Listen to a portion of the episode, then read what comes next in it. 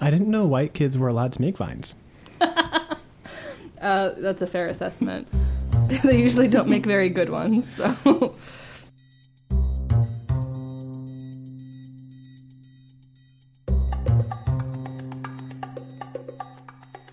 Hi everyone, before we get started, I just wanted to let you know that today today's episode has a lot of mentions of sexual violence and in general skeevy stuff that made me put the book down. So if that's something you're sensitive to, uh, keep that in mind. Thanks. With that said, welcome to the Dan Brown Code, Hi, I'm Lena. and I'm Forrest, and we're going to discuss chapters 101 through 120 of Angels and Demons today. What a doozy these chapters were. Oh. Holy God. They move so fast. Uh, they do, but also very slowly at times. also, sometimes excruciatingly slowly. Yeah. chapters 101 to 120, in which Robert Langdon continues his lawless rampage through Rome and bungles not one, but two rescue attempts, but he still feels like he succeeds, and that's what's important. Then he and Vittoria do some Scooby Doo secret passage work, only to bungle yet another rescue attempt. The Illuminati plot might be finally revealed? and the Camerlengo speaks to the divine. I think like four people die. Friends, if you thought last episode's sexual violence was unpleasant, you are not going to like this one. Yeah, just not to in this- reiterate that point. Not in the slightest. We're going to start chapter 101, which is a Gunther Glick joint. It is. Um, I didn't like this. he does a lot of fake news They're kind generation. Of, yeah, they're kind of undermining my Gunther Glick. Uh, he's going too far out on a limb, just doing some bad stuff. But Dan Brown's also doing some bad stuff. As For instance, usual. this sentence. of course, all of that had all been at the Camerlengo's behest. All of that had, all been. uh, somehow that one escaped me, but yeah, that's a lot like Ooh, that back one- at the archives again or whatever. That one Once really- again, back at the archives. That one really stuck out in my mind. uh, s- soon after that, there's she's just jealous. Glick knew, and I just thought using new instead of thought, you know, that's a bold move, Cotton. Like, yeah, uh, but Glick is a bold man. So Yes. he's developed this new theory he's putting forth on the air that this all ties in even more deeply to the Illuminati through somehow George H.W. Bush, George Bush senior Mm-hmm. or as he's called here, former President George Bush. Daddy just in Bush. case we were going to forget who it was or something, because this is this is pre W administration. That's right. Uh, really quick, I just want to harp on that new bit just one more because the way it's written makes it sound like Mac- uh, Chinita Macri's jealousy is a fact in this universe, and there's no world in which she'd be jealous of an Ed Sheeran looking like tabloid well, rag he's going to get reporter. the Pulitzer for tonight's work. Is he? Does I mean, he? he, he certainly thinks he's going to. She would too. They have Pulitzer for camera women. I mean, I think we get into that later. Okay. Yeah, Glick is um, projecting a lot of emotions onto McCree Macri that may or may not be there. Yeah. And also, Dan Brown remains very impressed with his own cleverness. So, if you'll recall, last time we left off, and Ferrero Rocher had received a mysterious call from somebody and was now acting on that to do something that was mysterious to us. And Gunther Glick has gotten wind of this mysterious person calling, and he's forged the name the 11th Hour Samaritan for him, which Dan Brown uh, says is the perfect name for the faceless man appearing at the last moment to do a good deed. And then he further compliments both himself and Glick by saying, I'm brilliant, he mused. Peter Jennings has just jumped off a bridge. Do you know who Peter Jennings is? No, I thought you'd look it up. Uh, no, I assume he's like a BBC Journalist. news person or Yeah. something. I just hope like one day I can have the undue confidence that Dan Brown does. It's incredible. He's seen CERN's logo, which is pretty ugly, I'll be honest with you. It is. And he's read into it some symbology. Yeah, a lot of symbols. There's a six six six. There's two s- intersecting circles. There's Yeah. five points of particles. There's If you like rotate it just enough, but not more than once, because then you're going to get way more than three sixes, you can sort of fool yourself into believing there's three sixes in this thing. But also five, and there's two circles, which is the Illuminati number of duality, which, spoiler alert, two is everyone's number of duality. and then five is the number of the Illuminati pentagram. Again, five is the number of everybody's pentagram. it's just not a great chapter. It just made me hate Glick so much. Yeah. Um, on the he's- on the plus side, we do get a brief glimpse into Macri's actual mind here, where it says she looked ready to slug him. Yeah, great.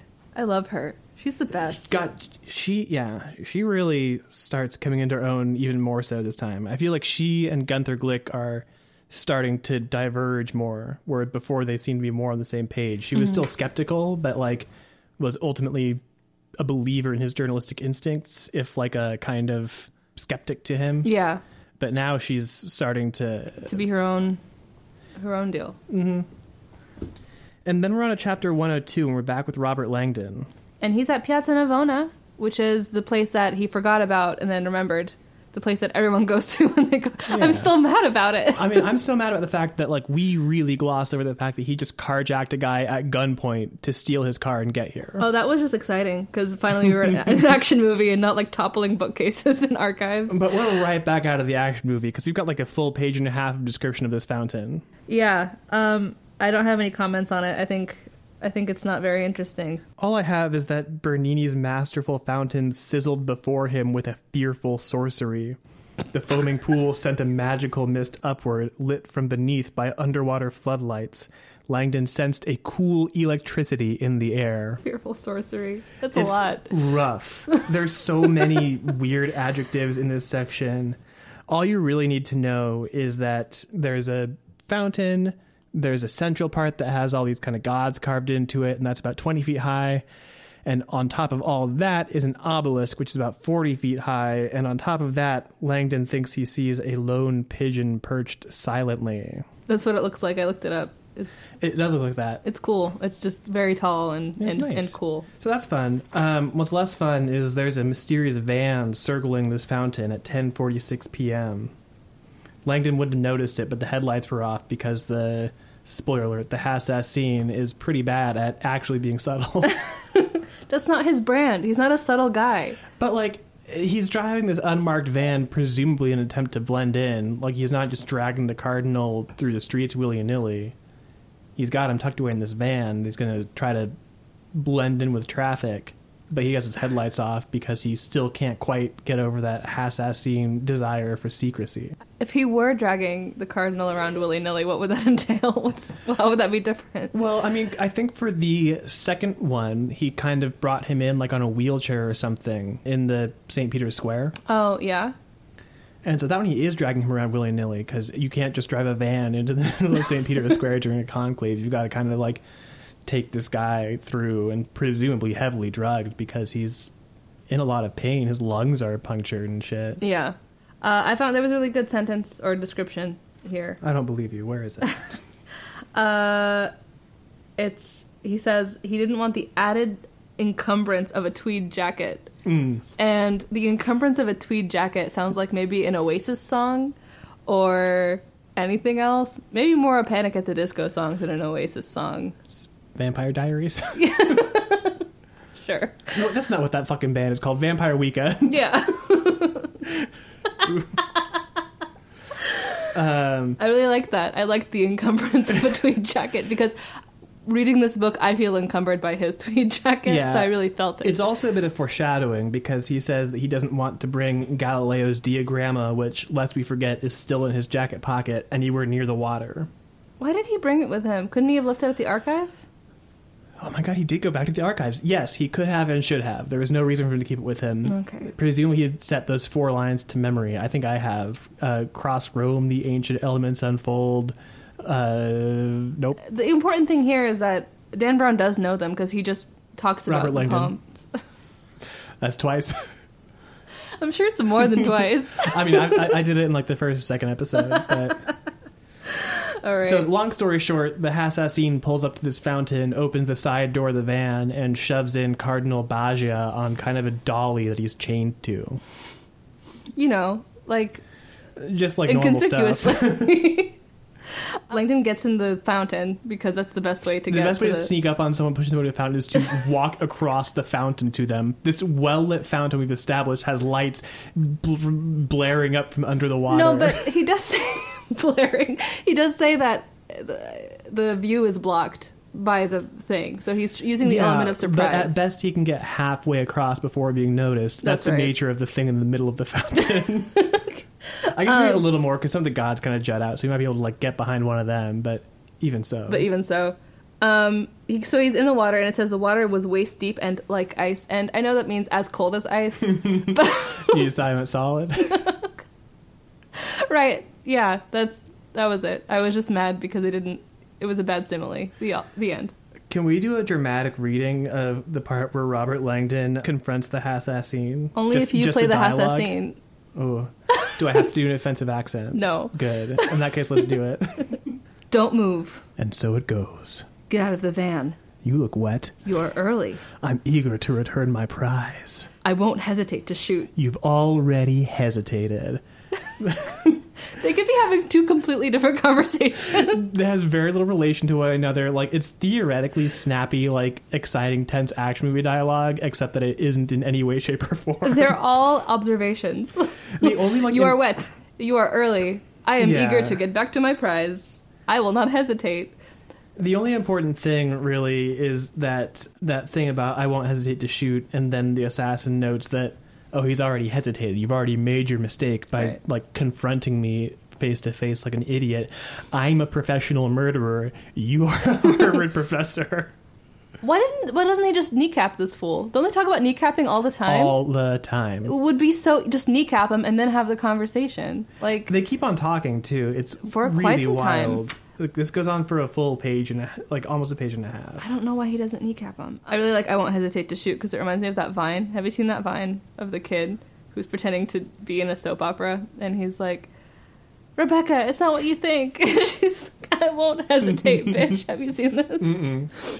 Uh, and then the Hassasine notes, uh, blah, blah, blah. He couldn't help but feel an amused pity for Langdon. He was brave, but he was also untrained. Valor without expertise was suicide. There were rules of survival, ancient rules, and the American was breaking all of them. And the key line you had the advantage, the element of surprise. You squandered it. That's really the key word for this section is Robert Langdon fucking up his element of surprise and failing to rescue people. Probably through wading through a fountain. wading through a fountain at them. We'll number them off as they happen, but remember this is the first one. Then finally, after like an hour and a half, they start fighting. I think, right? Yes. Yeah, the That's killer. right. So the A very bad and sloppy fight. it's hard for me Happens. to picture it in every way. So, okay, what's going on? Yeah, he says never interrogate before you disable your prey. So he didn't. yeah, He didn't kneecap him, Lang- which is what he should have Langdon done. was doing the action movie villain thing of giving your long speech to the hero, except now the hero's giving the long speech to the villain before Right. just shooting him.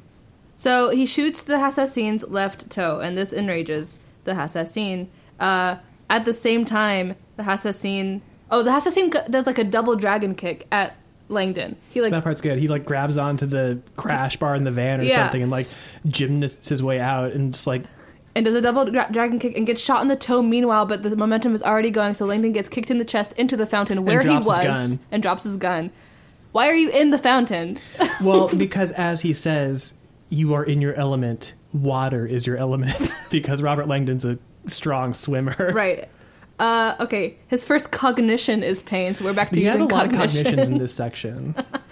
So he's reaching for the gun and he doesn't grab it because he grabs some coins and then he tries to like then he tries to grab it again and grabs the chain on the cardinal's dolly and like pulls himself up to the cardinal and Yeah. notices his brand. So that's where we finally see the water brand. and I like this one a lot. I'm a big fan of the water brand. I think it's my second favorite. Yeah. Air is my favorite one. Same. Yeah. So he sees the cardinal, it upsets him. He's jolted by the life in the man's eyes. He's reaching for the gun, he's reaching for the gun. He grabs a like a can light, I think. And then let's see. He's now that he's fighting with the Hassasine in the water, which is not good. Two- no, but he's a water polo player, so he's used to fighting under the water. Where, Right. You know, one time he got bit, which is just like being in a life or death fight with this um, Trained again, assassin. Like, yeah, let us reiterate, professional murderer. kind of a side note, I wish the Hassasine had a name. Me too. Yeah, I think about it all the time. Anyway, I think Tom. about this book a lot. It's, It's Tom. MySpace Tom. So he gets grabbed, he spins like a torpedo. It doesn't work because the Hassasine is super strong. That's the only thing that spins underwater, Forrest. Um, so he can't rise. So he's dolphin kicking his legs and kind of doing a butterfly stroke and Yeah. lurching away. Um, and the Hassasin like gets him again. Like he gets up and they fight a little bit and then he gets kicked uh, or like kind of floor swiped. So he Yeah. loses his his uh, footing. He goes under and then he's under he thinks there. he sees the gun again. Yeah. Is it the gun this time? It's not. It's a tube of air. yeah, very, very uh, unfortunate for his initial plan, but we'll see. It comes into play later. Cardinal Badger is dying, and this made me sad. But with like his second to last thought, he is just thinking about. So he saw Robert Langdon for what 0.5 seconds as he swam over and like gawked at his brand, and he's like, "Oh, that man with the kind eyes. I hope said- he's okay." I said kind eyes mention. yeah, I do kind of like his actual dying thought though. me too. As the pain mounted, Baja lay on his back and stared up through the water at the black sky above him. For a moment, he thought he saw stars. It was time. He releases all fear and doubt, opens his mouth, and expelled what he knew would be his final breath. He watched his spirit gurgle heavenward in a burst of transparent bubbles. Um, then reflexively, he gasped. The water poured in like icy daggers to his sides. The pain lasted only a few seconds. Then, peace I liked it. it's nice. He's a religious man. He's at peace with the way he's come to an end. He's lived his life well. He has This some is how- religious thoughts about how Yeah. Jesus suffered more than this. Um, I don't like transparent bubbles. It's not great. but I'm willing to look past it. So, the Hassassin is drowning Langdon. he's hold well. He's holding. He's him holding him underwater. Mm-hmm. under, and so he feels like the death spasms, and then nothing, and then like bubbles, and then nothing. Uh, and then he says some Arabic swear words, which are taben, which I had never heard before in my life, so I looked it up, and it means damn. So Does it like actually mean damn? it though? does. Okay. I've never heard anyone use it, but whatever. And then I'm also North African, so like w- most people d- don't use Arabic words when they swear. Is that Um, Ibn al Kalb son of something? Yeah, Ibn al Kalb means a son of a dog, Okay. and that's a c- pretty common one. cool. So Good work. I know that one. Um, my guess is he not Googled. I altavisted. Ask, he asked Jeeves. yeah, ask Jeeves about Arabic uh, curses, and he got those two. So well done. Um, and then he turns his thoughts from pain to pleasure, and I will no longer speak about what happens here. He's so bad. The Hassas scene, even cold and wet, felt himself stiffen. no, no. And then we smash cut to what's making him think that, which is Vittoria awaking in pain. Um, Alone, I might ask. I might add, she is by herself and Yeah. unsupervised, and this will come up later. is on her back. All of her muscles felt like stone. She's in like a castle. Yes, she's in some kind of stone room. She doesn't seem to notice. Later, we learn there's all kinds of like pentagram and Illuminati symbols all over it, but she doesn't notice it. Yeah, She just says it's large and crude, which doesn't sound like it's actually crude to me. and she sees um, a balcony and the Vatican from the Yeah. balcony window. Well, she could have sworn she saw the Vatican. that part confuses me. she could have sworn. like, you either see it or you don't. It's through slits in the balustrade, though. And uh, guys, Robert Langdon's not actually dead. We fooled you, didn't we? We're in uh, we're in 104. I don't have any notes for this except for real men don't cry. So go ahead. yeah, I mean that's all I have too. He he lived by he put that air hose into his mouth and was breathing through that, and then just faked drowning. yeah, And he gets up convincingly. and uh, he's sad that he couldn't rescue the cardinal. He does some CPR on him, and for the first time in years, he cried. Yeah, I cried reading it because it's so emotionally powerful. it it was a mo- it was I was sad that Badger died. Reader, I did not cry reading this part of the book. I didn't cry in this book at all. I don't think I cried at all in this book. If I did, it was just through. It might have been in the last chapter, just out of, of misery pain. and pain. I teared up during the vet, uh, Leonardo and Vittoria meeting. Like Oh yeah, that was okay. I teared up a little bit. It was cute. uh, next chapter is some symbology stuff. Oh yeah, There's a lot of inaccurate symbology. Robert Langdon, as it turns out, is a bad symbologist. okay. So uh, why don't you start? Because I don't know how fa- how far in your first note is. Okay, so my first thing. So Robert Langdon is frustrated because this fountain can't have any angels on it because it's pagan in nature. Um, which once again, as with fucking everything else that Bernini did, this was like sanctioned by a pope. And there's kind of a fun story. The pope like there was a contest to build this to see who would design this fountain, and Bernini submitted his model for it, and he like had it surreptitiously placed in the pope's office because the pope for some reason didn't want to hire him. Hmm. And then the pope saw it was like, "Fuck, this is really good. We got to build this." It's probably a and Bernini. the pope and the pope was like um, he said something along the lines of "Ah, the trouble with not wanting to hire Bernini is you've got to take great care not to see his model I really like that story. I It's- it's- aspire I to be thought- I like thought- I Bernini thought it in was that cute. way. anyway so the first thing langdon's looking for he can't find an angel on the main statue of the fountain he starts looking at the obelisk and wondering if there's a clue hidden in the hieroglyphs which he describes as egyptian symbology which is like of it it probably is how Bernini thought of the hieroglyphs because they like in the Renaissance there are some truly bizarre uh quote unquote translations of hieroglyphs where they go out the pictures and it's like, ah yes, the eagle of the sun swooped down to the river to rescue the crocodile's baby from out of the mouth of the asp. And then the great god of the sky took down and viewed the whole thing when actually all it said is like, I, Ramses, made this right. because it's just writing. It's phonetic too, right? Uh, it is a mixed logographic script, Oh, okay. like Chinese Cool. or, or, or cuneiform or any of a number of things. But is they're- they work really cool, but many of them are phonetic. Awesome. So that's the first thing I have about Robert Langdon's bad symbology. Um, so he's he obviously there's nothing on the obelisk, and Nope. then he is about to scream to the heavens as we do, and sees the pigeon, and he's like, "Wait a minute, is it a pigeon?" So he throws a fistful of coins at it, and he finds throws a that fistful of coins at 60 least 60 feet feet, in the into the air. if you look at a stat, if a picture of this fountain, please do. It looks like more than 60 feet. I'm gonna look at it again. What's it called? It's the stat Fountain of the Four Rivers. It's but when you Google it, it'll recommend the Italian name, which is something in Italian. Fontana de, de Quattro Fiumi. I don't have time for that. Okay. And like this thing is really high up off the ground, Holy moly! and also the pigeon on it, like Look at it, these people. it doesn't it doesn't look like an alive pigeon. Yeah, it's it's tall as hell. it's so tall. How that- did he do that? uh, and he hits this pigeon at the top, which, when you look at it, A, it's quite big. It's bigger than a real pigeon. B, it's sitting there in a pose very unlike that a pigeon would naturally be in. Right. C, it has this olive branch in its mouth. So, like, I feel like maybe when you're looking at it before the fight, anticipating, you might not notice, but if you're looking at it up at it afterwards, you do not have to throw rocks at it to realize this is not a real pigeon. Also, Dan Brown knows this this fountain, right? Yeah. Like he's familiar with it. Wouldn't he know what it looks like and that there was a something on the top? And so when he sees the pigeon, wouldn't As he, he be like, assured us, all references to architecture are accurate.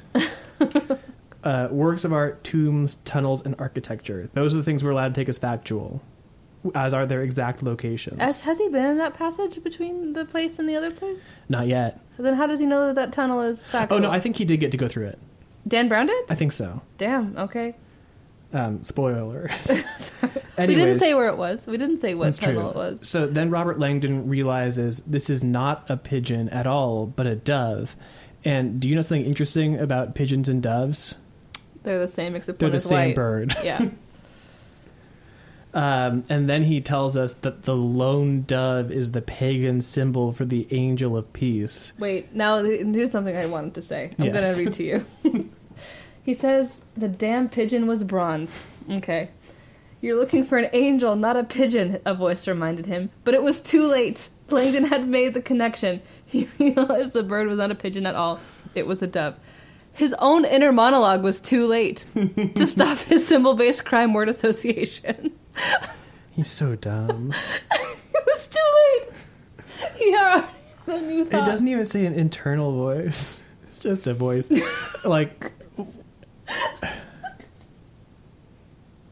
I'm dead. it's so rough. oh, man. But like this sentence, the lone dove is the pagan symbol for the angel of peace has a lot of things wrong with it. Yeah, uh, pagan pagan symbols for angels sound fake.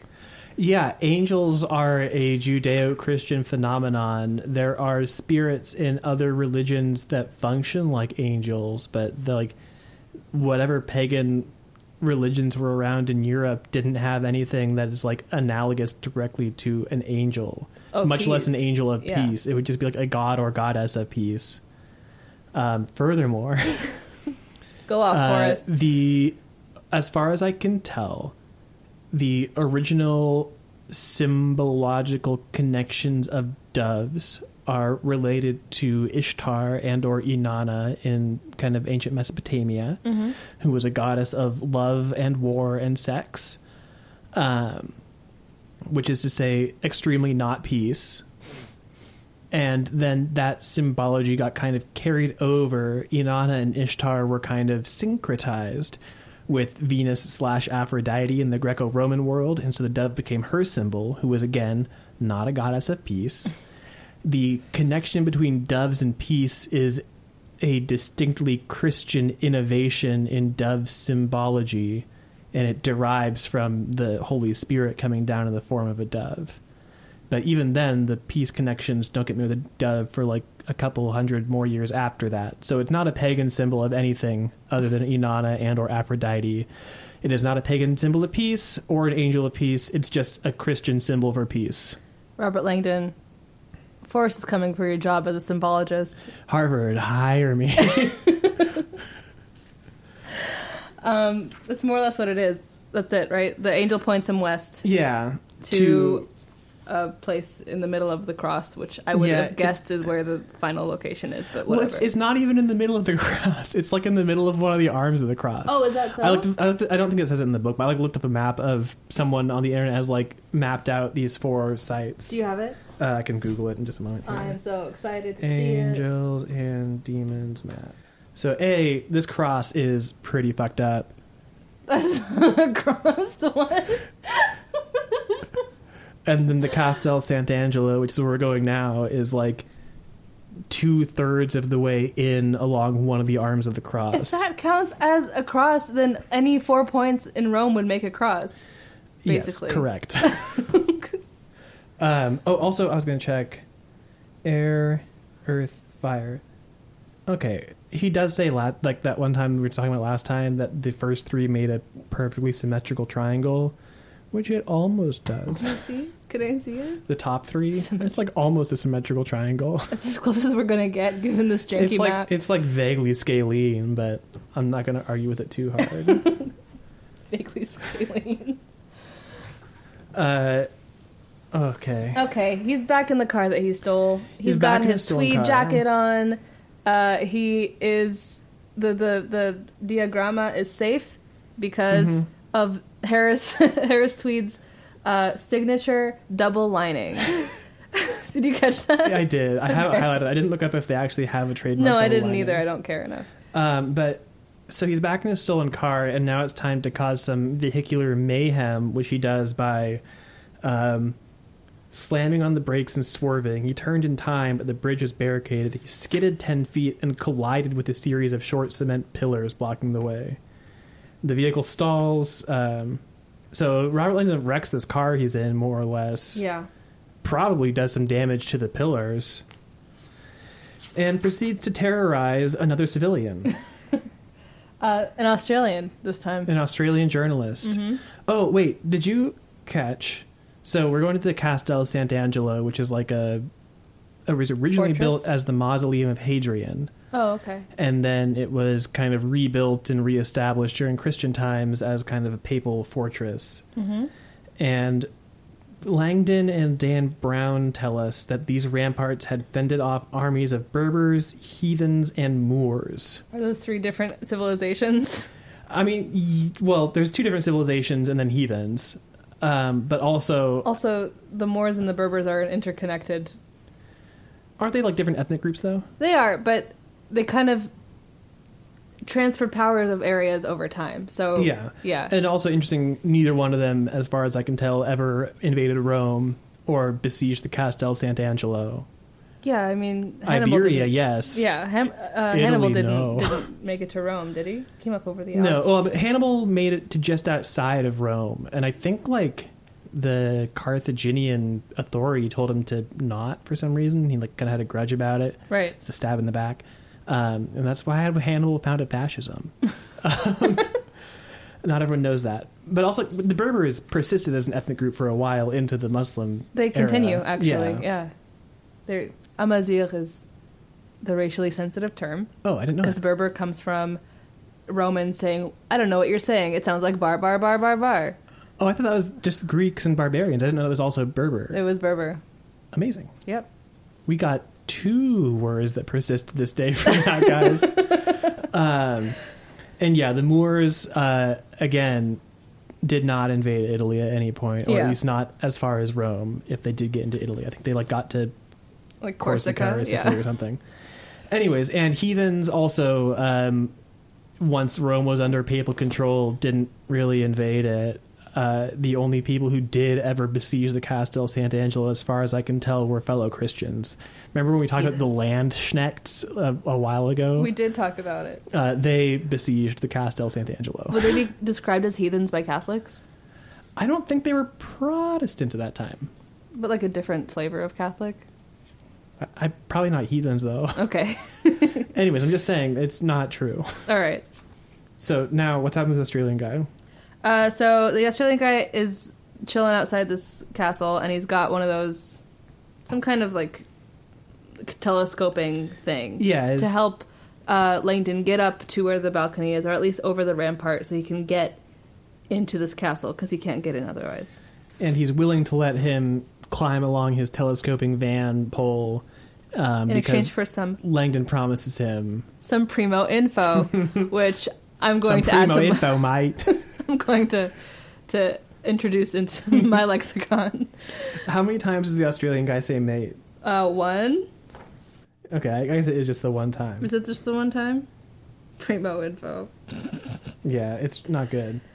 And so then Langdon yells down at him. He doesn't say bloke at all. He says, "Ain't you that guy I saw on TV?" Wouldn't he say bloke there? He doesn't talk about shrimp on the Barbie. I don't He's- think this guy's Australian at all. He never waltzes a Matilda. He doesn't, you know, differentiate knives from other knives. He doesn't. It's a good country, guys. Um, Dan Brown, Robert Langdon yells down at him. Uh, the fountain of the four rivers, Piazza Navona. That's where you're gonna get your big scoop, because that's where the guy's corpse is. This guy who Robert Langdon was just like crying over his death, and now he is heartlessly bartering the information of his like naked body lying in this fountain as like a cheap bartering chip to get into this castle because Well, he's a heartless monster. He needs to save Vittoria. Who Whatever, knows dude. what fate will befall her?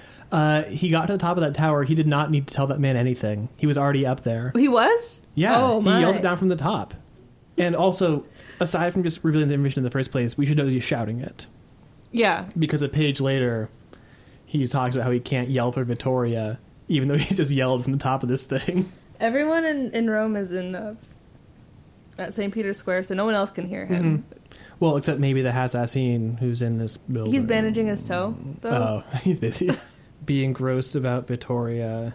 Yep. No, I'm out. I'm No, out. the, the, here's what I do want to talk about. I don't want to talk about anything aside from she's on a rudimentary divan. what is a rudimentary divan? like a half couch. But what makes it rudimentary? rudimentary? well, let's look, let's look at a divan and see. a long, low sofa without a back or arms, typically placed against a wall, according to um, Google's dictionary. So, like an ottoman. 'Cause But it's- There's a lot of may- fainting may- couches. Maybe they're talking about a legislative body, council chamber, or court of justice in the Ottoman Empire or elsewhere in the Middle East. Do Well, you that- think that's what he means? I know how you would make that rudimentary, at least.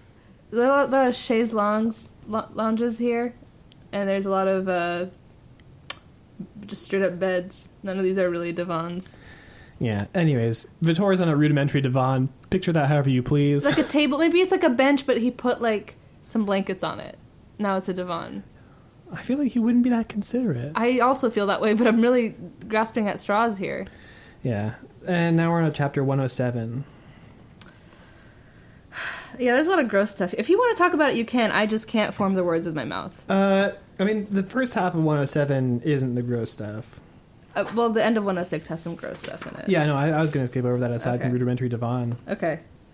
Um, uh, Robert is dashing around the castle. He checks his watch. It's 11:12 p.m., which means we're like 45 minutes from the explosion of the antimatter. This is where we get he wanted to call out, but he knew better. He just called out. Right.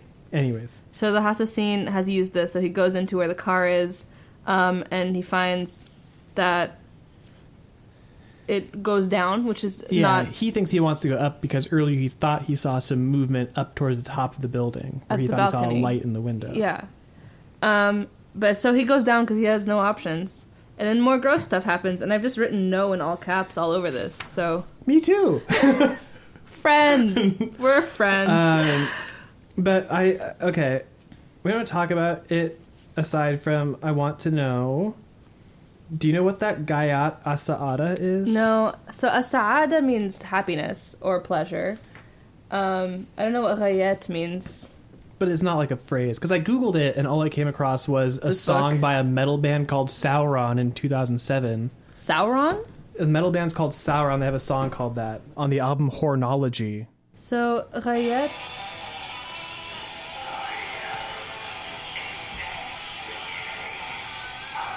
These are the soothing strains of Sauron's Oh, I Gayet found Asaada. it. 2007. Yeah.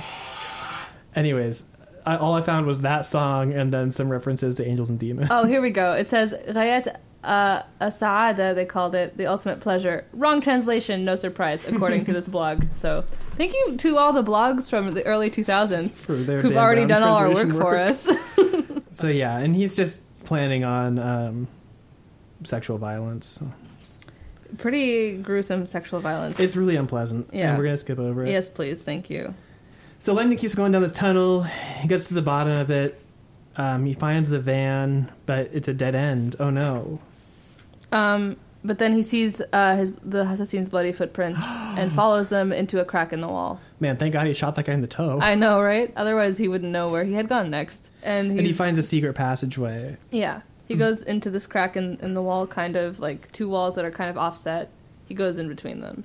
Uh, he, just real quick, he finds the, the robes and the sashes of the cardinals chilling in one of the jail cells, Mm-hmm. which is sad. That made me sad. These are all like old pious men, and, And they all died. they all died in horrible ways for no reason. Like nothing changes. Nope. Like the, the, it's all in vain. Anyway, Wh- so he finds some stairs and he goes up the stairs. And the steep ascension of spiral stairs. That normal phrase. you know how I describe staircases as ascensions. Here's what I would say: instead of beyond the gate was a steep ascension of spiral stairs, beyond the gate was a spiral staircase. but it's steep. A steep was spiral. a steep spiral staircase. steep spare, steep steep stairs spiraled upwards. An the ascension. vertiginous steps g- g- catapulted into the heights of the castle's balustrades and You're, you're Dan Browning too hard now. Um, what, ch- what chapter? are we on? we are in the middle of a long chapter 107 it's long as hell Oh, oh! In the no part that we didn't talk about, he says that her skin was like cream, but I thought it was tan, and that's it. That's all I had to say. good call Uh, there's more no. there's a weird thing where he describes galileo and his fellow illuminati as men of science and faith and i thought the whole point of the illuminati was that they were not men of faith just men of science That happened earlier where Galileo or whoever, Bernini, Yeah. did things in the cross. Or no, it was Galileo did things in Yeah. the cross. And why? Why would he? it's stupid it is very stupid. So now we have, I believe, the final capital NO no series of paragraphs. Mm-hmm. And these ones, I'm sorry, I do have to talk about No, please. briefly. Go ahead. So the first bit, the assassin is taking off his shirt, and he is out of contention for ever being my angel again, but he is described as extremely sexy. Yes, I yeah, yes. Um, the beast had returned. Now he was standing over her, his chest bare and powerful, scarred from battles he had endured. His eyes looked like two black slits as he stared down at her body.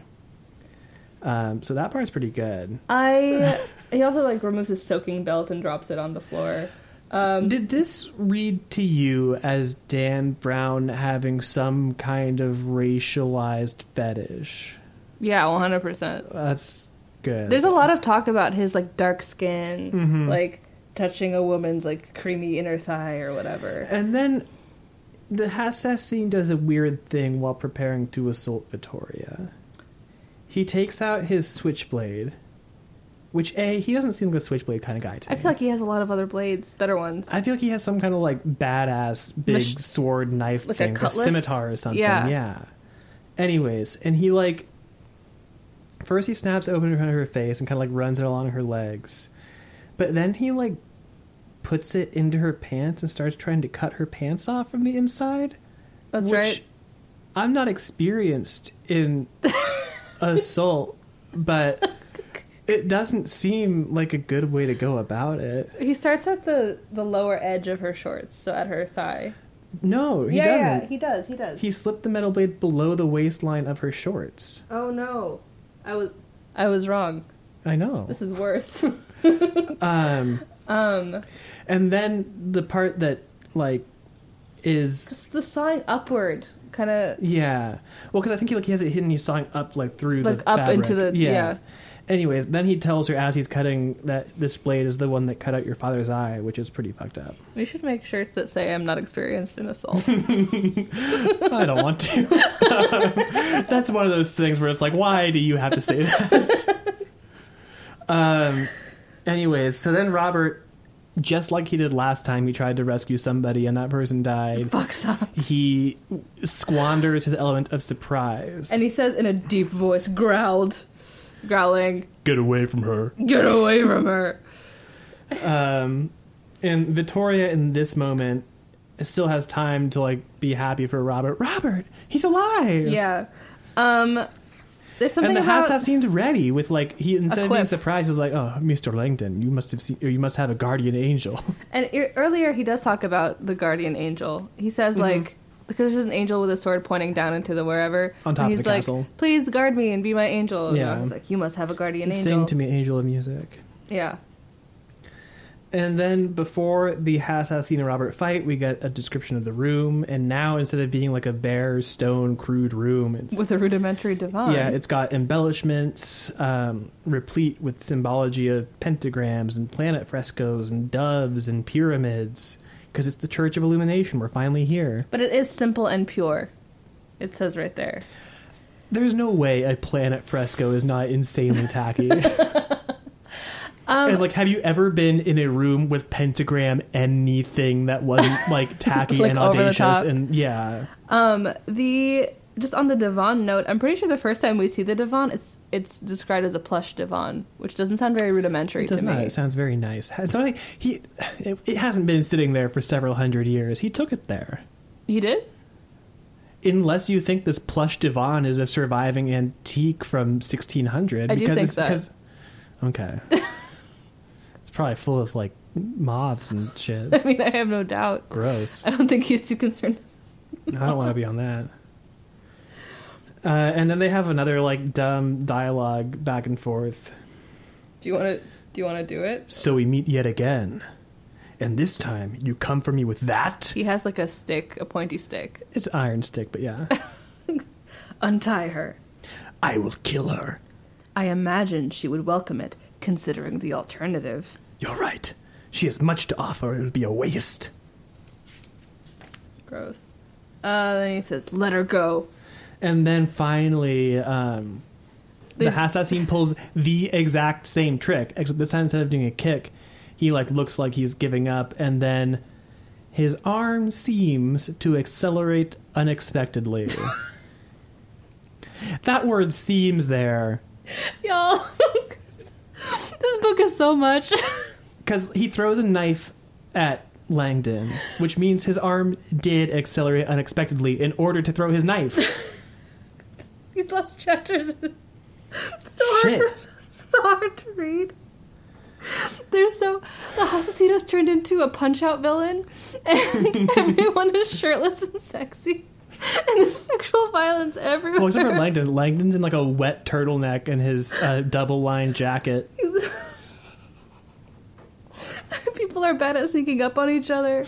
Someone got shot in the toe, and it only gets more ridiculous. like, Yeah, they start they start fighting and circling each other around the room.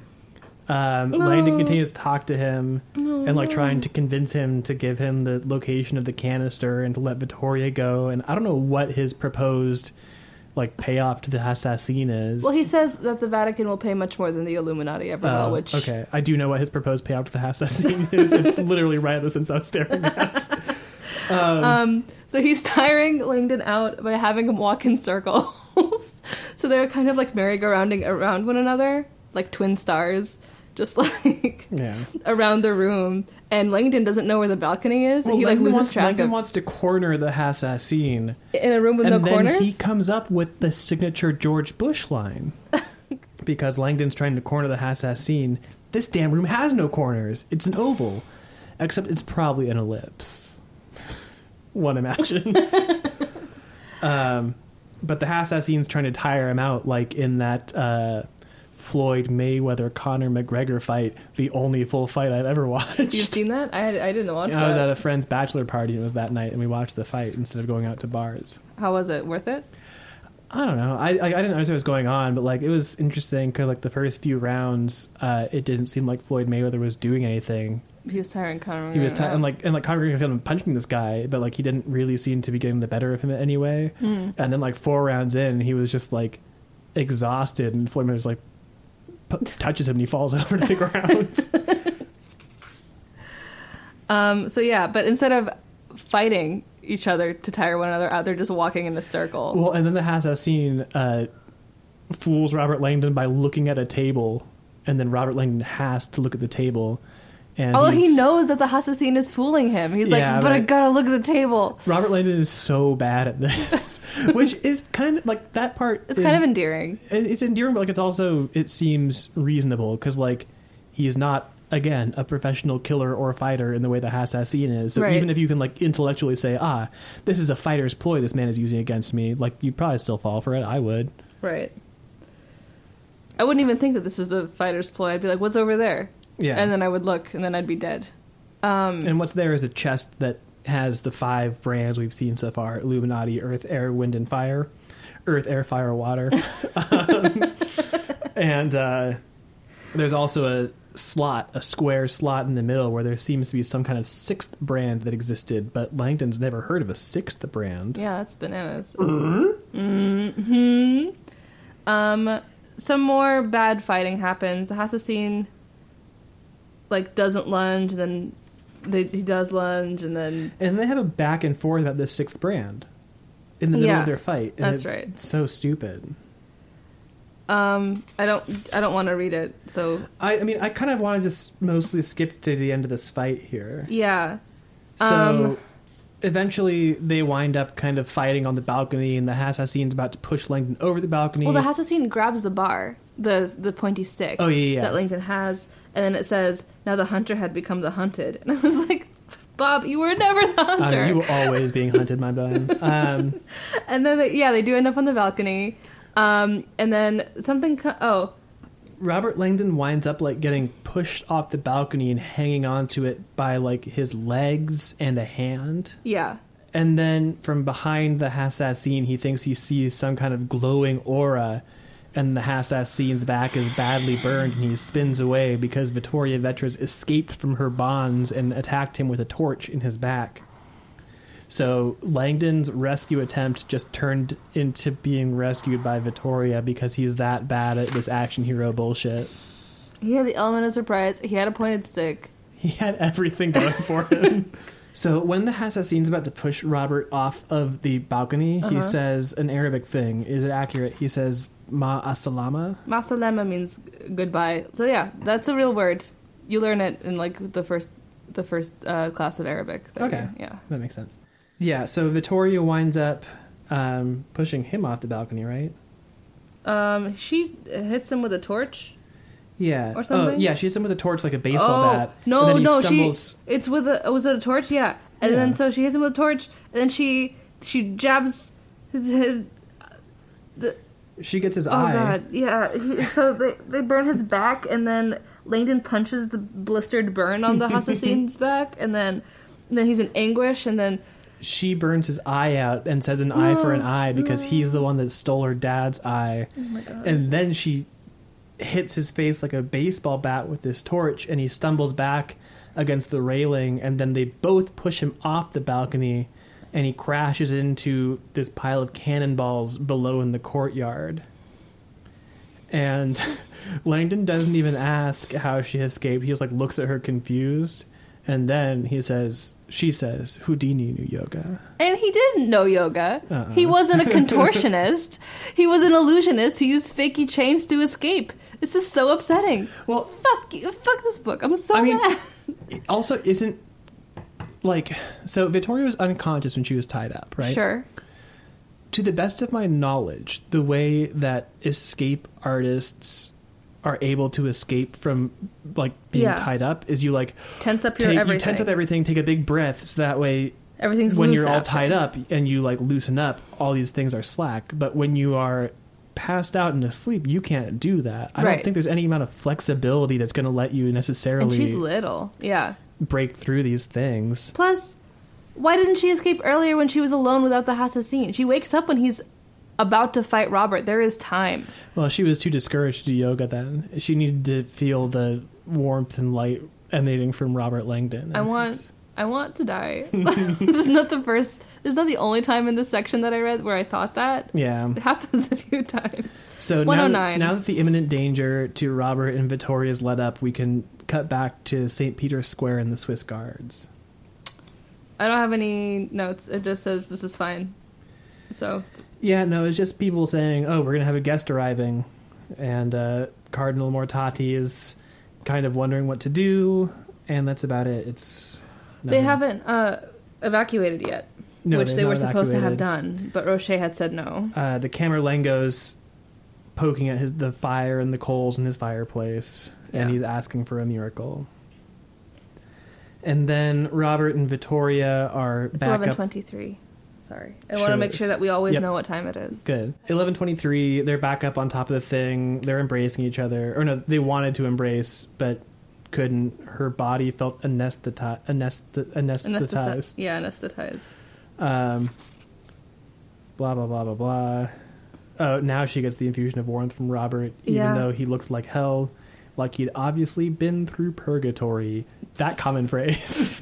I can't imagine that someone who's just been tied up under the threat of sexual violence is like willing to come into contact with a man, but it's you wouldn't fine. think so. you wouldn't think so, but uh, there's a claim that the Vatican is the world's smallest country, and I looked it up, and it is. Yeah, that's true. Yeah, Anyways, they see a helicopter flying into St. Peter's Square into the very narrow open space they've managed to create, which both Robert and Vittoria are pretty stressed about because a giant bomb is about to go off and elu- uh, eliminate the entire thing. Mm-hmm.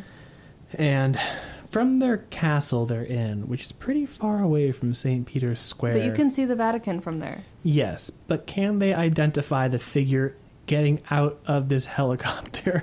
Well, they said that no one on Earth moves like that. Except for other people in wheelchairs. No, even even though he was in, they say about it. Okay, they say words about it. Hold on. She would never have recognized the figure except for the bright red beret on his head, and I'm skeptical you can see a beret on the man's head from that far away. Descending the gangplank was another figure, a figure who moved so uniquely it could only be one man. Although the figure was seated, he accelerated across the open square with effortless control and startling speed. A king on an electric Yeah, throne. that's just describing somebody on an electric wheelchair. They're No, not, they're no. not- I don't think he's saying effortless that Kohler- control. I, I think you're going to find throughout the next couple chapters here that we're going to get to shortly that Dan Brown, I think, might have genuine contempt for handicapped people. yeah, I think he actually hates handicapped people. And so I think this thing where he's saying that this man moves so uniquely could only be one person, I think is just him describing wheelchairs in general. That's my theory. Oh, I, this next section. Anyways, is awful. they see Kohler rolling up to the Vatican. Before we get to this section, um, let's take Oh, are we and free? Let's Oh. take let's take our break with uh, the juvenilia of Dan Brown. Six entries from 187 men to avoid. Are we doing the personal attack on Forrest count? Uh, yes, so I think we're at what three so I far? think we're at three. Yeah, so far, just two. just two. Okay. Okay, number 13. Men with dogs named Scooter. I've never met anyone with a dog named Scooter. I have a coworker who has a dog named Scooter that she brings to work sometimes. She's a woman, so she She's a doesn't woman, so count. it's fine. Number 14. Men who use the home shopping network. HSN. Yeah, which like now we use Amazon and everyone uses it. Right. You So- can't get you can't date if you don't date people who use That's an, Amazon. ob- that's an obsolete man to avoid. um, number 15 men who have been published in the Penthouse Forum. I'm okay with that. so that's that's in the magazine, right? It's not like an online forum. yeah, but I think it's I think it's like the Dear Penthouse. Yeah. I never thought this would happen to me. I was swimming in the pool and suddenly 15 nude women fell from the sky Right. into my arms. Uh, that's fine by me. I don't I don't care. number 16 ties in to what we've just read. You should avoid men who show their scars, like the assassin. Wait a minute. Wait a minute. like like at the bar, they're like, "Hey, baby, you want to see my scar?" Like that, or someone who's like willing to be vulnerable. Well, okay. Do you think it's vulnerable or just like who have physical scars on their body that are visible to other people? No, but who show their scars? Like that's a verb. It's not like who have scars visible. okay. In that case, it's not a personal attack on me. Do you have scars?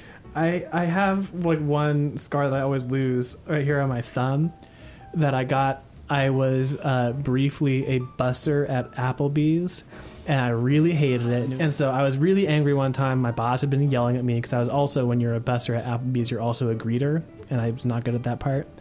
And I was That's where you really- ask them what brings them to Applebee's, and pretty it's never much, a good yeah. answer. And I was Yeah. like, so I was like really unhappy, and I was wringing out a towel as I was wrapping out a table, and I was like bringing out my rage in this towel, and as I was doing it, my thumbnail dug into the other thumb, "You scarred yourself." and I cut myself deep enough to give me a scar that persists to this day. I have a stupid scar story, really quick. What's yours? I have a scar. You can barely see it now, but it's from my sophomore year of high Yeah. school. Um, Sound like an index finger knuckle of the right hand. Thank you. And it's because I was going to do my hair to go to Sadie, the Sadie Hawkins dance, and I was putting one of those attachments on my hair dryer. Do you know how that goes? Mm-hmm. Yeah. And it's I with such force, and it slid, and it just like took off a whole bunch of skin from my knuckle. Oh my Anyways, God. uh, number 17. Men. who- this one's kind of funny. um, men who think, quote, safe sex means locking the bedroom door. funny, but it probably means he's thirteen, so you should avoid. That's the first one, this book, that I thought's genuinely funny. um, Okay. and finally, number 18. I've never seen this. Men who break for bingo. What is that? Like you know mean? how sometimes on like a license plate it'll be like, oh, we break for so and so, we break for Oh, dogs. break spelled that way. Yeah. Okay, it's B R A K E. Is yeah, but men who break for bingo. that it? Chapter One- one hundred and eleven. All right, yeah, this was really hard to read. Um, he they use, he uses the c word a lot in a way that Yes. I'm not comfortable with reading out loud. Yeah, you you want to talk about it? Or should I talk about it? I mean, I just reading it and like It's just so ableist. It's so awful. It's just frequently talking about how Kohler basically wishes he were dead because he's been in this wheelchair for most of his life. and he looks at he like looks at his body and like resents it, and it's like gnarled, and he hates it. Yeah, like and there, there, there are literally multiple times in the chapter where it's like this might be the last night of his life, and that'd be fine with him. He almost wished it were because of the way he was. yeah, Um, but we do get his backstory, and the reason that he hates religion so much is that the way he found himself in his wheelchair is he had these extremely religious German parents, and he was very ill as a child. And his parents wouldn't let the doctors administer a medicine that would save his life and keep him from becoming paralyzed. Um, until finally, at the very end, when his parents were asleep, there was one doctor who was like, I just can't handle this anymore, dude. And he gave him a shot without his parents knowing. And it was too late, so he lived, but he was paralyzed. And then the chapter closes out, or at least the story closes out with, um, you know, his parents are grateful he's alive, but they go to the priest and are sad, like, oh, why is it that um, he's alive, but he's paralyzed? And, uh, uh, the priest nodded sadly. Yes, it seems God has punished him for not having enough faith. And that turns him against religion. And I can see that turning you against religion. oh yeah, but but I- the way and- we get there is like yeah, like, I mean, I could probably even see it giving you some psychosis where, like, you extra resent. your disability yeah. because it it re- represents some kind of like symbol of Yeah, of of, like your punishment parents, or your parents, something. like, neglect and lack of care for you. And Yeah. also, like, the idea that you failed God and all this stuff. But it's, like, really rough. it's it's really like violently ableist in a way that like I haven't read anything that hates people in wheelchairs this much in a ever. Yeah, no, it's it's very bad. Yeah, it's very bad. I my only comment was like, "What the fuck, Dan? Like, why are you? Why and are so, you like long this? story short, Kohler is set up to like be going into this meeting with the camera Lango as though it's like it's going to be his last act. He has two devices hidden on his wheelchair that no one will search because they both like pity and despise the handicapped, um, Like Dan? like Dan does. But Ferrero Rocher, for some reason, is like suspiciously on his side to a point like he doesn't want him searched. He just wants to let him into this meeting with the camera language he's not supposed to have. And so it all seems like it's not quite on the up and up. And Robert, I think, has already told us that through his talks with the Hassassine, he's decided that Maximilian Kohler is actually Janus. Janus. The, yeah, um, Mm-hmm. and he's coming to kill the Camerlingo, who is described by Robert Langdon in that chapter as being a beacon of hope, which is not how I would describe a pro-life priest, but whatever. Yeah. So now um, Langdon and Vetra are running through Il Passetto trying to get to the Vatican to head off Kohler before he can murder the Camerlengo. Right. Oh, and this is where they they go back and forth and have an argument about whether or not Kohler can be Janus and about Cern's role in this whole thing. And they use Cern so much throughout these pages, it's just disgusting to look at. It's so jarring to look at the page and just see CERN, CERN, because it's in all caps. CERN, CERN, CERN, CERN, CERN, CERN. Two paragraphs, six usages, and more on the next page. Um, just so, just for foreshadowing reasons, um, they do describe the Illuminati diamond as a flawless diamond forged of all the ancient elements. it synthesizes them somehow. Yeah, so just And so Keep by that in by the mind. time they get to the end of this tunnel to find a locked door that's only openable from the side they're not on, um, Robert seems to have fairly thoroughly convinced Vittoria that Kohler is probably Janus and Cern is probably, as Gunther Glick made clear in his telecast, as a conspiracy theory that CERN is like some kind of uber Masonic lodge that has been the breeding ground for this Illuminati threat. right. The way that he describes the people at CERN and the atheists in general and all of that, um, it's really. So it feels like Dan has never met an atheist, and also he's he never met. is one. Sure, He was a college atheist. Yeah, he's one of those, but like not like a real uh, living, breathing atheist who Yeah. doesn't exist on YouTube, and has never met a religious person either. He's never met an Arab or a Muslim or an Italian or a woman or a black person or someone from Italy. Um, oh, I said mean- Italian already. He has lived in like New England private schools his whole life, He's never met. except for a brief stint in LA where I guarantee you he avoided any non white person like the fucking plague. I really feel like Dad has like lived in his house and to quote John Mulaney, just ate saltines his whole life and like never spoke to anyone, and then wrote this book. that sounds right. Chapter 113. Yes. I don't have any notes for chapter 113. There's not much. Chartrand is getting suspicious about this meeting that uh, Kohler and the camera Langer are having, and then he sort of hears uh, some knocking on the wall from down the hallway, and he goes into the forbidden private library of the Pope, where he finds the doorway to the secret passageway, which is conveniently labeled with nice little block letters "Il Passetto," um, which just an architectural note for any aspiring designers of castles, fortresses, or like Hearst Castle style weird secret passageway fold houses. Do not mark your secret passageways with a label. It's really when tiny. invaders come in and want to know where you've gone, if you mark your secret passageway, they'll know immediately where to go. it says really tiny in tiny etched letters that Il Passetto. It's not like a label. It's like a graffiti more like. I don't know, dude. um, Chartrand stared. The Pope's secret escape route. It's not secret if it's labeled. Well, it's not like having a secret passageway in the Oval Office where like the previous pope can tell the next pope where the Passetto is because the popes are dead. They can't do that. Does the Oval Office have a secret passageway? I don't want to answer that question. okay. And then, so Kohler start or uh, Chartrand starts hearing Robert and Vittoria kind of through the door, but the way he hears them is the same way you hear people on like a bad phone line, Yeah. not when you can only hear them faintly through a doorway. Because what you would hear is, I'm Samaya Keller. He's telling a lie. The camera lagging. It's Robert Langdon and Victoria Vachon. Stop the meeting. you know, like like that. But, But, when it actually is Kohler, Lie, Cameron Lango, Ert Langdon, Vittoria. Va- the door um, open. So he's getting like going through a tunnel cell phone audio and not like through a door muffled audio. Anyways, um once he sort of figures out what their message is, instead of rushing to the Camerlengo's office to save this man's life that he thinks is in imminent mortal danger, he takes the time to find and unlock the four keyholes required for this door so he can open it and confirm that is indeed what they're saying to him.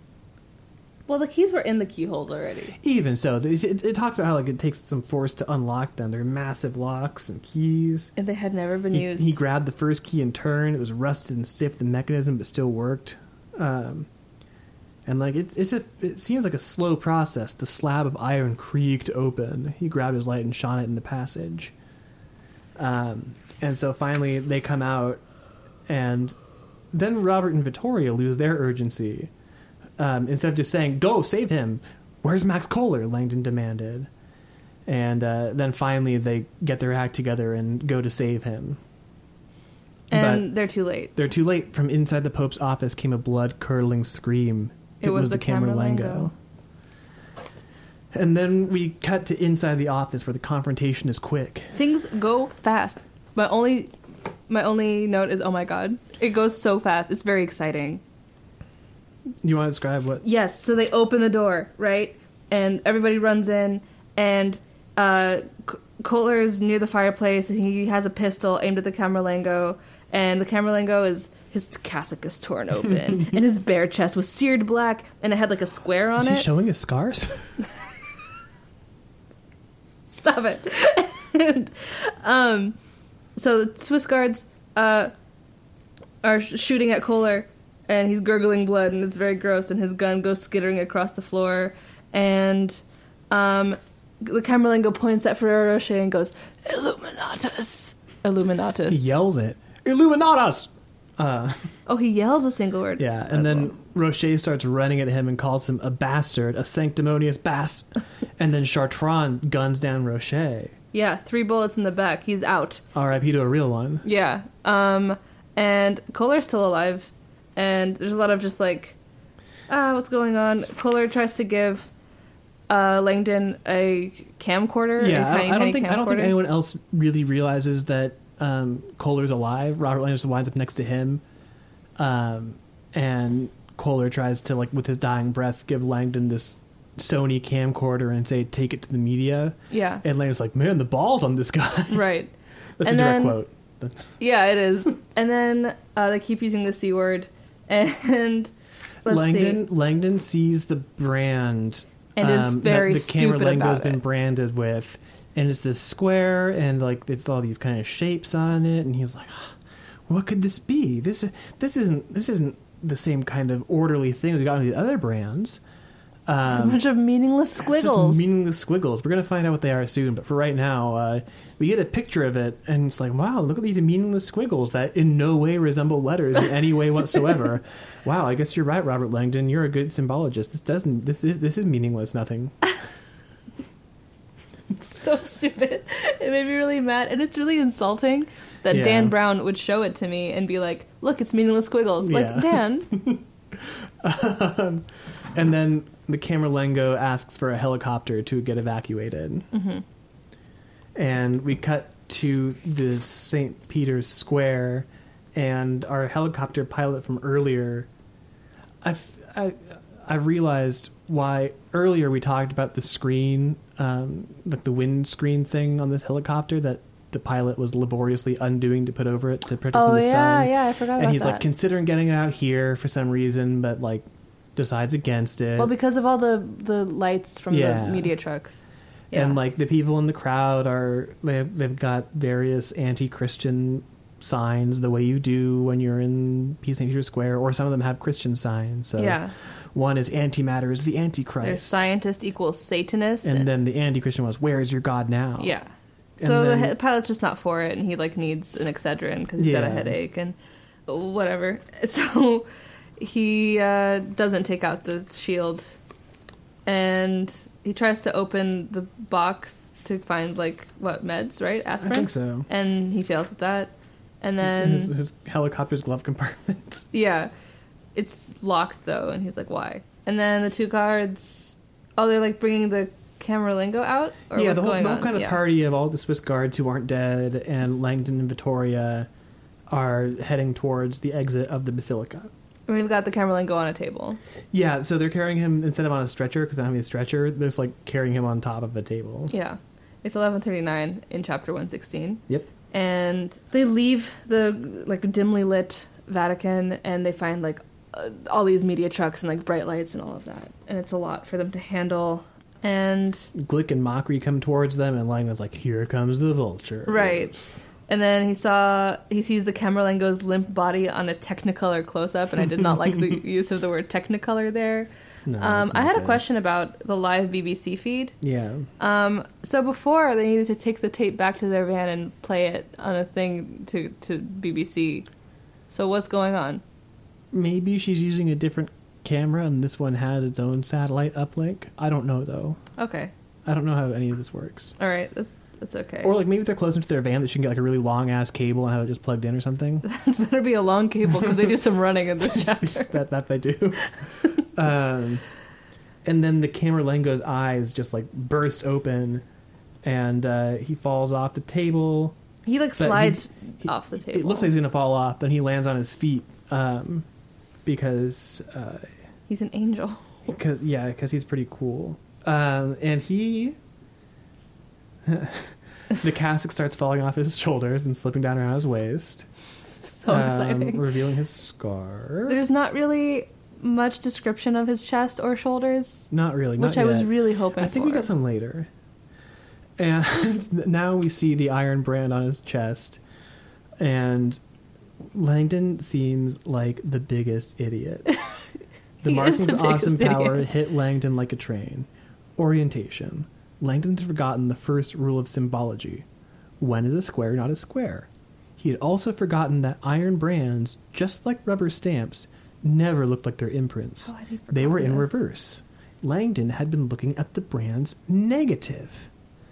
This is so stupid. He was looking at it sideways. It's actually a diamond, not a square. right. And once you're in the mirror image, you can see that it is earth, air, fire, water, and it's all a big square ambigram. I I, don't like this ambigram. think it's not great. I don't like the R in water. And I also don't like the rest of it. I, s- I like the air, fire bit in the middle. Yeah, that's cool. Air fire is good, but earth water is And ugly. like, how lucky is he that the middle, like, air, fire as an ambigrammatical unit is really good. yeah. like the I's and the R's both match up. There's one F in the middle, which you can just do the kind of swooshy S style F. Mm-hmm. And then A's and E's are already just like inverted versions of each other. So like really, he barely has to do any work. But it Yeah, looks- but he really does a nothing. good job with it. I just wanted to say, well done, John Langdon. You are relieved of your duties at this point in the book. He really did the work necessary to make Angels and Demons everything that it was. Because without these ambigrams, where would we be? That felt like a backhanded compliment. He's like the best part of this book. That's true. um, yeah, he's a big he's a big doofus who doesn't know anything about symbols. He's so. I Dumb. want to know what the rest of the rules of symbology are. Langdon's getting stressed out about the Camerlengo being photographed topless. Wait, I'm sorry. I Oh, have a yeah. non sequitur. Yep. I saw on Instagram that they have Reba brands for your steak. So if you ever want to brand your steak with Reba McIntyre's name, you can do that. Wonderful. I do. Actually, I would not mind having a set of these Illuminati brands for my steaks. for your steak, you get the water steak. Uh-huh. It's like you know how you s- differentiate wine glasses to like charms in the bottom. of Yeah, them? yeah. Like you make sure you know who s- gets which steak by which brand they have on it. Can I have the Illuminati one? The one that says Illuminati on it? Yeah, that's gonna like really cook your steak all the way through. I'm like a medium well kind of girl. okay. Oh. Blah blah blah. blah. Uh, the Camerlengo starts screaming at the sky. Uh, he says he hears you, God. Ti sento Dio. And then he starts saying Grazie, Grazie Dio. a, like a lot. He says it a lot, Yeah, so many times. um, and everyone thinks he's gone insane. But then uh, he just turns tail and runs back into the basilica at 11:42 p.m. It says the culmination, however, was something no one expected. With a final joyous exultation, the Camerlingo turned and dashed back into St. Peter's Basilica. You know, in books, when you want to say like show that something is unexpected, so you Yeah. tell the audience. Yeah, you know how like sometimes you like want to talk about oh, I, how will my readers know this is the climax of the book, the culmination of events, the all the, the the events built up and came to a real head where everything was going on at once, and And then there was a, an unexpected Mm-hmm. instance. and so the rest of this party with the Camerlengo starts like trying to follow follow him and tell him to stop and get back to the helicopter and get out of St. Peter's Square. They're trying to use their flashlights, but they're almost dead because this was before LED lights. Mm-hmm. Um, so that sucks. Everything resources are so finite in this book. It's- there's no it's- air. There's no power. There's no light. There's no phone, There's no, no lights, no phone. motor car, not a single luxury. It's like Robinson divan. Crusoe. It's as primitive as can be. I'm so um, mad at you. Anyways, they're going in. Chinita and Gunther are following them to get these good shots and continue to boost their fame. And uh, the cameraman goes kind of ranting about scripture. Upon this rock, I will build my church. I just want to note that Chinita's, Chinita Makari's large frame lurched through the entryway, which is how heavy set women move. God damn it! Uh, yeah, he's quoting, Upon this rock I will build my church. Um, we get the word sepulchral, which is another That's a good $10 word. word. I like that one. He uses it twice in this Uh, section. not as good. I don't like that word. yeah, Um, the the Camerlingo makes it to that place that we talked about earlier where there's 99 lamps. ninety-nine oil lamps. Yeah. 99 Eulenlampen. It's going to be stuck in my head. Anyways, um, the Camerlengo has God's told him in this vision that the antimatter canister is on top of Saint Peter's tomb, yeah. which is underneath the basilica. Where, as you may recall, when the Swiss Guard was searching um, on top of it earlier, they passed like the stairway down to the catacombs where he is, and they're like, "We don't need to go down there. It's not a white zone." Right. Oops. Oops. I just want to set the scene. We've got this sexy Camerlingo. He's been wounded. His cassock is falling down around his waist. He's glowing, diaphanous, glowing outline. He's glowing. He's pale. He's sparkling. He's sweaty. It's just, it's a lot. It's it's yeah. and we did get like, we've had like a lot of really flattering descriptions of the Camerlingo before, but this is by far the best one. Well, there's one later that comes, Yeah. and it's pretty nice. Um, So they go down to St. Peter's tomb because the Camerlangos schooled Robert Langdon, where Robert's like, there is no literal rock on which this church was built. And then the Camerlango's like, no, there is. St. Peter, Pietro, the stone, Petra. That's the rock. That's where the antimatter is. And Robert Langdon's like, oh, I guess, sure. Yep, and then so he's had this like vision from God that this is where this the canister is going to be, which is like how, but okay. Um, we learn how later. Is that it?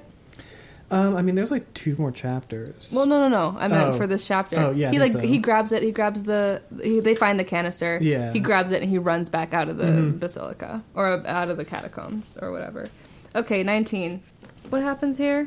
She says something about I mean, they haven't actually grabbed it yet. There's just they're still going down to the tomb oh what? in chapter 119. You're right. I'm Stone- sorry. The, the stone steps decline steeply into the earth. Vittoria thinks she's going to die. Oh, Victoria has a lot of thoughts here about um, revelations and like having near death experiences unlock um, like knowledge that you already know. Basically, it's the thing that she said about like remember the answer. You know. Yeah, psychologists call it supersentience. Yeah. Christians call it answered prayer. and uh, she said, so she remembers that the the Buddha said, each of us is a god, each of us knows all, we need only open our minds to hear our own wisdom. And then she has like a moment of like clarity and like figures out what the Camerlingo's doing. But she's always, Not all of it. not all of it, but she has a lot of f- fear. Yeah. Yeah. Is she a Buddhist? She's a Buddhist yogi? I think Dan Brown thinks that Buddhists do yoga. that could be. If I'm being charitable, then Dan Brown is writing her as the kind of white person who just takes all Eastern stuff as one block and just accepts it all and says, "Oh yeah, like I'm spiritual." What and on I like purpose? yoga and Like on Buddhism." purpose, she's like insufferable in that way, or he thinks like that's a way to be. If I'm being Is, like, chari- if I'm being- Eastern-minded. Either way, Okay. um, but I mean, more likely is just Dan Brown is not making the differentiation. Sure. Dan Brown is that kind of person. Because, like, based on that thing about him saying the Moors and Berbers invading the Vatican, and that earlier comment from like a long time ago about the Vatican longsword decapitating Muslims while defending Crusaders, Mm-hmm. I think Dan Brown thinks the Crusades were like Muslims invading Europe. yeah, I think he does think that. I mean, he talks a lot about on the Hassassine's end, Hassassin being like when those Christians came, yeah, I did my people did the thing. Um, but yeah, Anyways, He gets um, he gets pastier or more pasty with time. That th- this happened. Oh no Gunther, no no! Guts- Gunther, Glick. does. Yeah, sorry.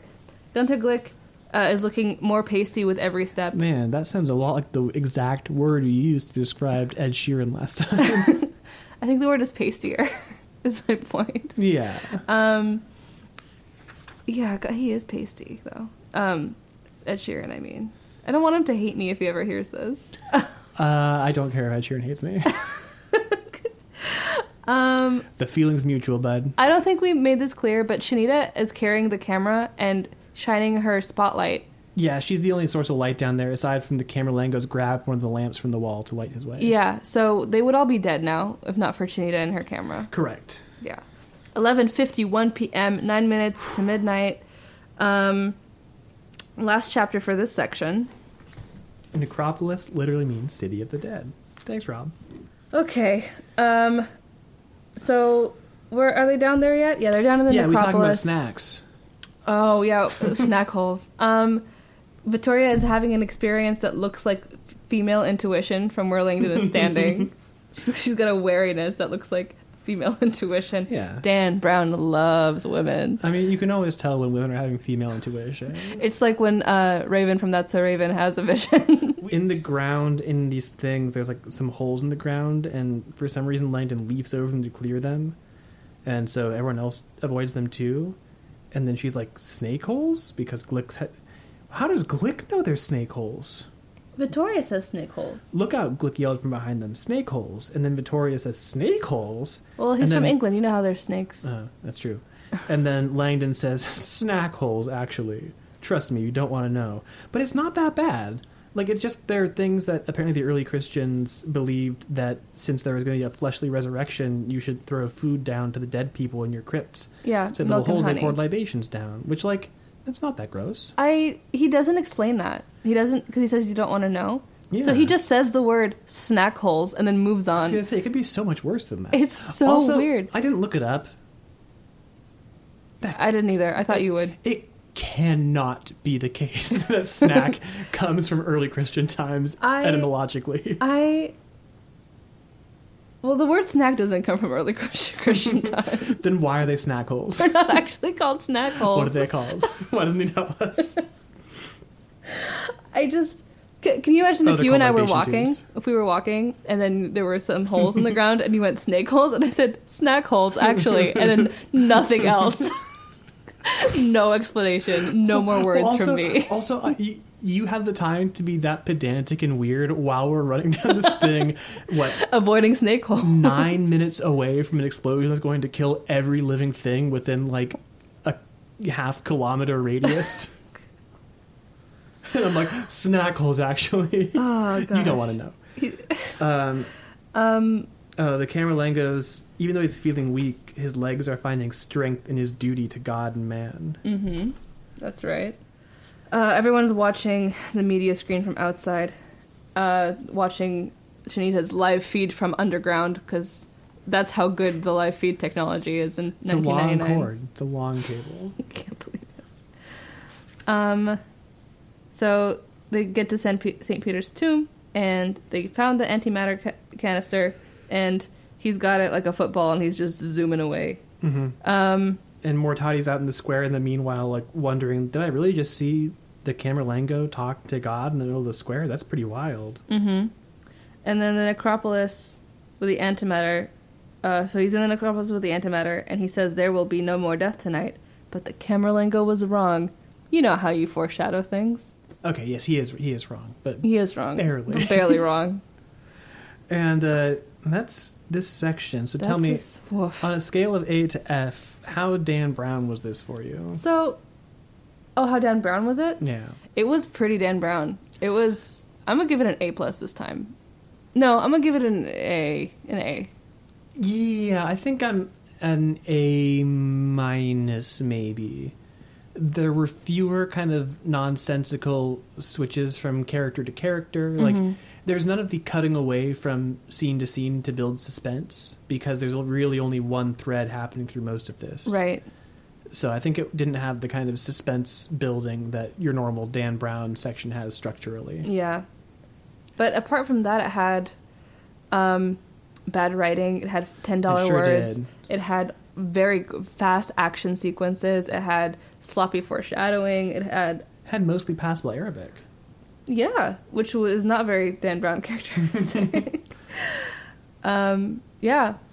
Do you have a demon for this section? Well, I want to say Oh. my the enjoyability level. oh yes, I, first. for, uh, I forgot that part. That's Excuse okay. me. I'm gonna give it a B because it was pretty fun, but those sexual violence parts were tough. Yeah, we skipped over them mostly, but like that first half that we were going over today, like they really loom large in the mind. I just didn't. We talked about it a lot the last two weeks, and I don't really want to. Or two, two, two bi weeks, two episodes. Yeah.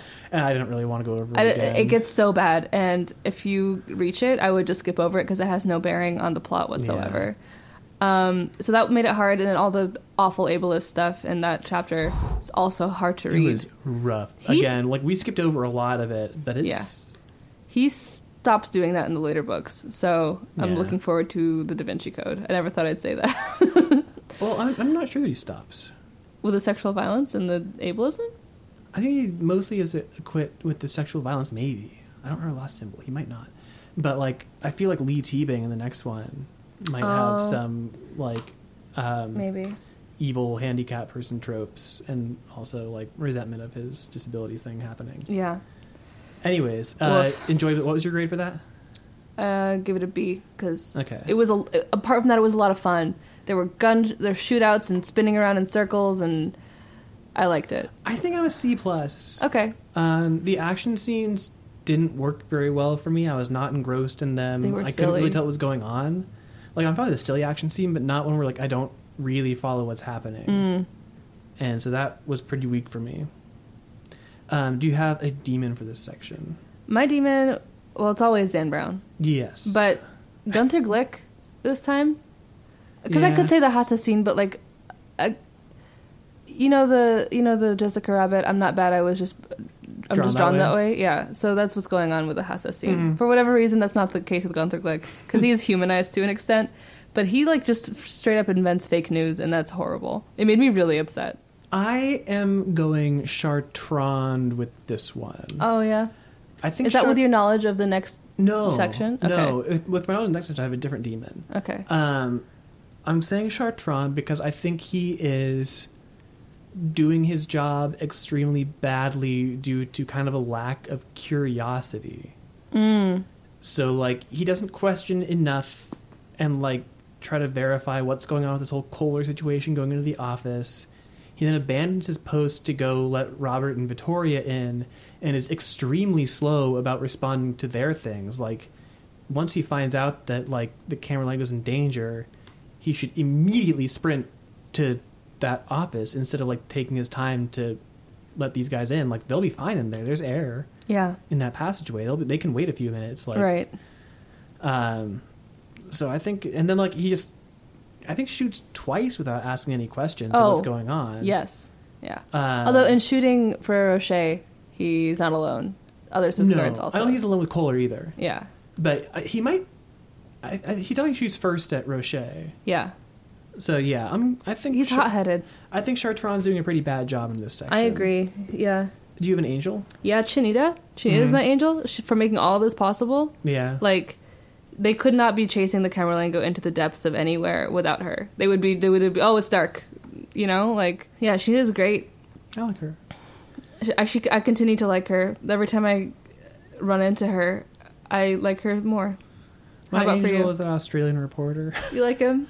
I mean, he's he can't be good at his job. like he's posted up at the Castel Sant'Angelo to report on what's happening at the Well, Vatican. there was no room at, in the square. He's trying his best. I, I mean, like, get your this is a knife and fucking like make make yourself some room, man.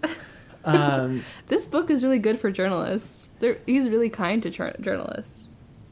is that sarcasm? No, what? I feel like he hates them. I don't think so.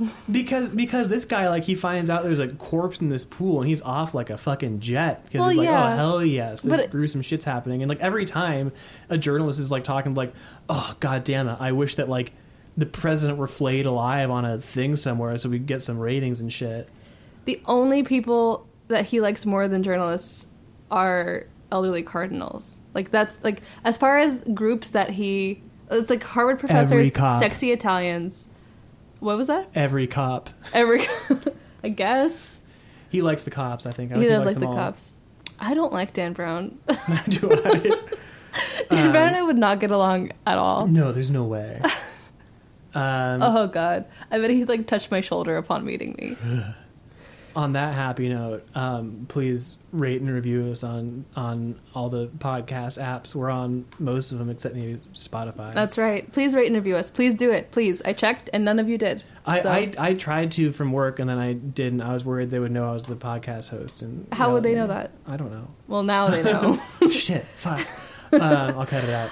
Um, you can follow us on social. uh, Before we do that, I want to say thank you to everyone who bought a shirt. The campaign Thank is over, you. and I won't be selling them again because they're for OGs only. I bought one.